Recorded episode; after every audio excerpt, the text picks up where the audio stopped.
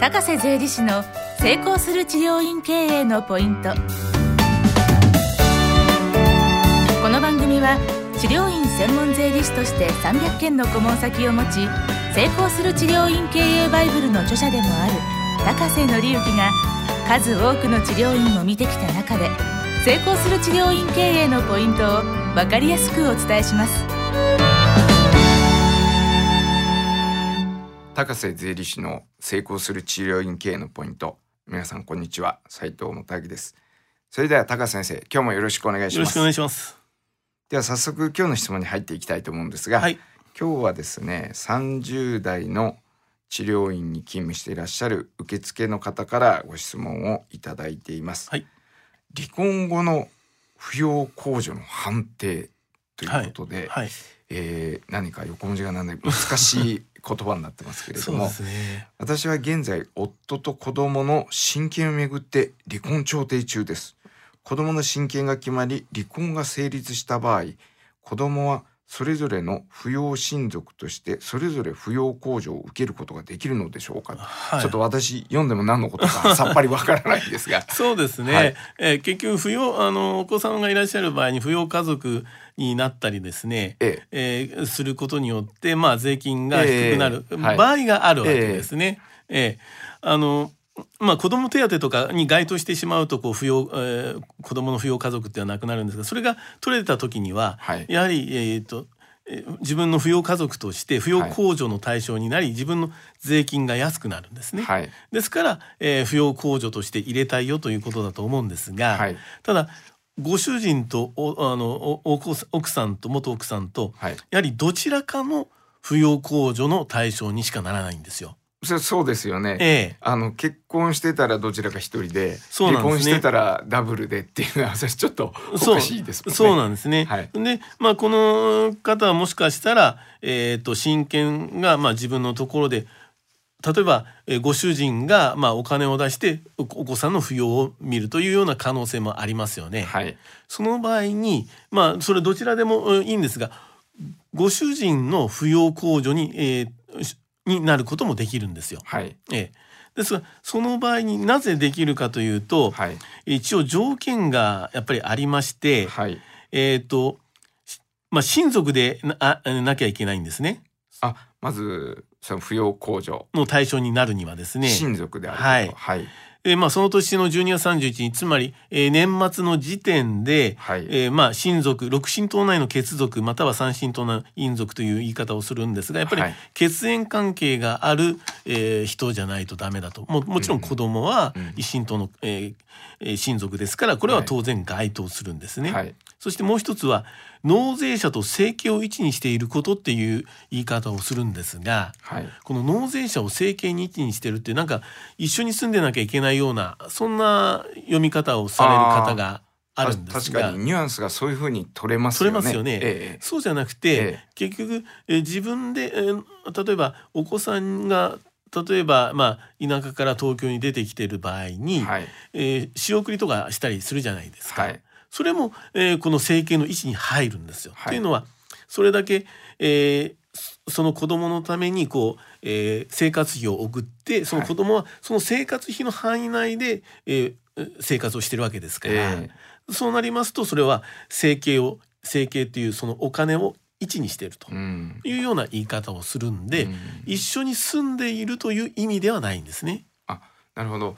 例えば今私思ったんですがあの離婚されてなくてもはい、ご主人が単身赴任とかはいはい。されてたら、え当然一緒に住んでないわけえ、ですよ。そうなんです。はい。でも当然生計はいつにしてるわけそういうことですね。例えて言うとそういう意味ですね。そうですね。その奥さんは全然働いてないよと。ええ。そんでご主人が自分で、まあ、例えば大阪で、ええ。えーその働いて仕送りなり生活費なり送るわけじゃないですか。はい。それは、えー生計を一にしているという言い方をするわけですね。例えばこれ離婚しても、はいあの扶養手当というか、はい子供さんの手当をはいご主人がはい。毎月何がしかのものをお送りして、はい。まあ、これもある意味生計をいつにしてる。そういうことになりますよね。ね。ただ奥さんに対しては、はい。これは生計を一にしてるとは言わないんですよ。ああそうですね。ええ、はい。奥さんにそのな何らかの形で慰謝料を払っていたとしても、ええええ。それはいわゆる親族では奥さんは親族ではないんですね。あそうですね姻族ですから離婚をすると、ええもう離婚しちゃって親族じゃなくなるわけですはいね。はい。はい、でもお子さんは血がつながってるわけですから、はいえーまあそういう血縁関係で、えーし生計を一にしているということで、こう、えーご主人の方の扶養控除の対象になりますよということになるわしけですね。それはまあご主人の扶養になれば奥さんの方の扶養お母さんの方の扶養には当然入れない入れません。し、はい。お母さんの扶養に入るんであれば、ええ。お父さんの扶養には入れません。そうどちらかですよどちらかですよっていうことですね。うん。だからお母さんも元まあお母さんまあお母さんがまあ、えーある程度税金を払うような状況であれば、はい。お子さんを自分の扶養控除に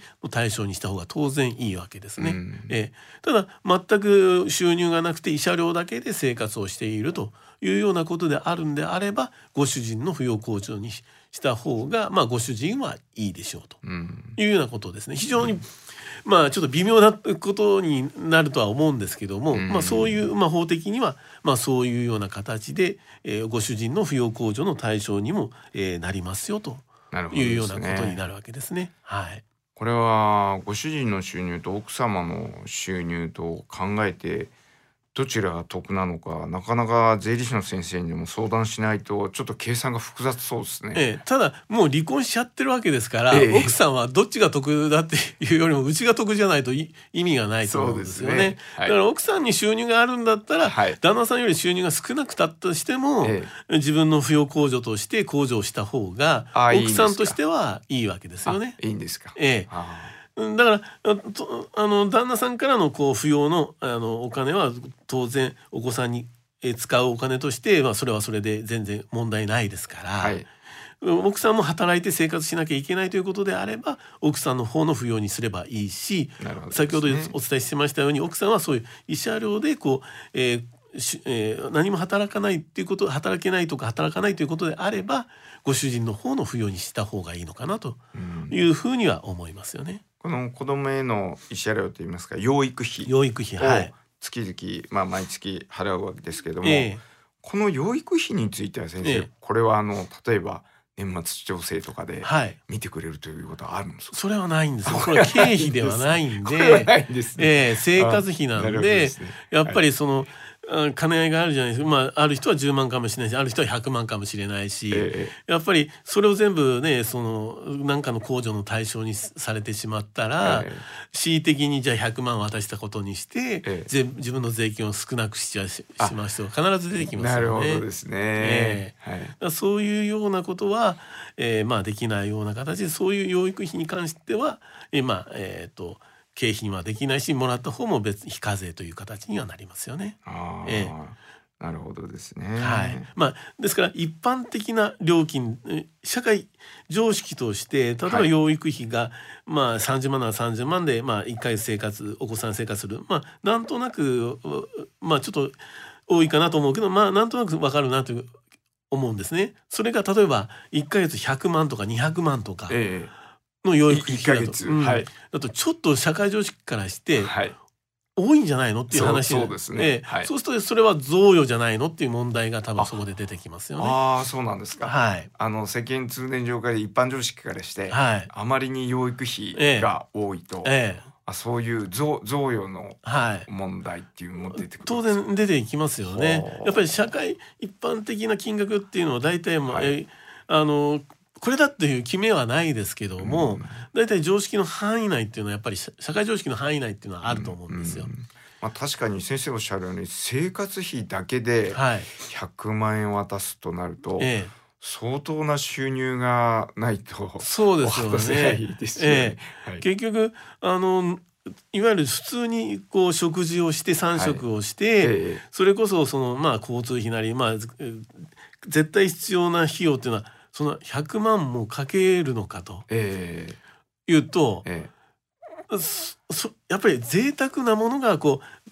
どうでもいいようなお金がやっぱりそこの中に入ってくるんじゃないかえとうんいうふうに思うわけですまあたよね。た例えば家賃にしても相当高額なところに住んでるとかいうことですよね。よね。はい、うんはい。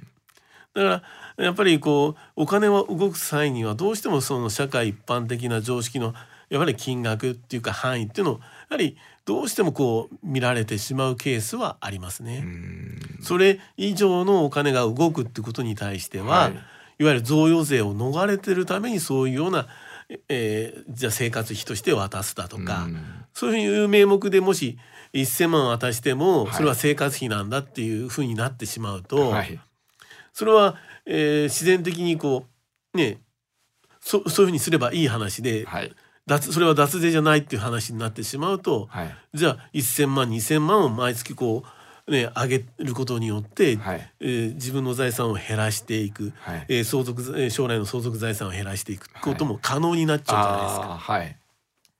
そこでやはりそういう渡す生活費お金が動く時の、えーものというのはやっぱり社会常識の金額というのはある程度やっぱり、えー決まってくると思うんですね。なるほどですね。はいまあそういう方あまりいないとは思うんもですけれども思うんですが、あのあまりこうかけ離れたはい世間相場からはいこうかけ離れた金額をあの毎月あの渡すのはちょっと贈与の対象として見られることがあるというこもちろん。そういうことになりますね。なるほどですね。はいはいはい。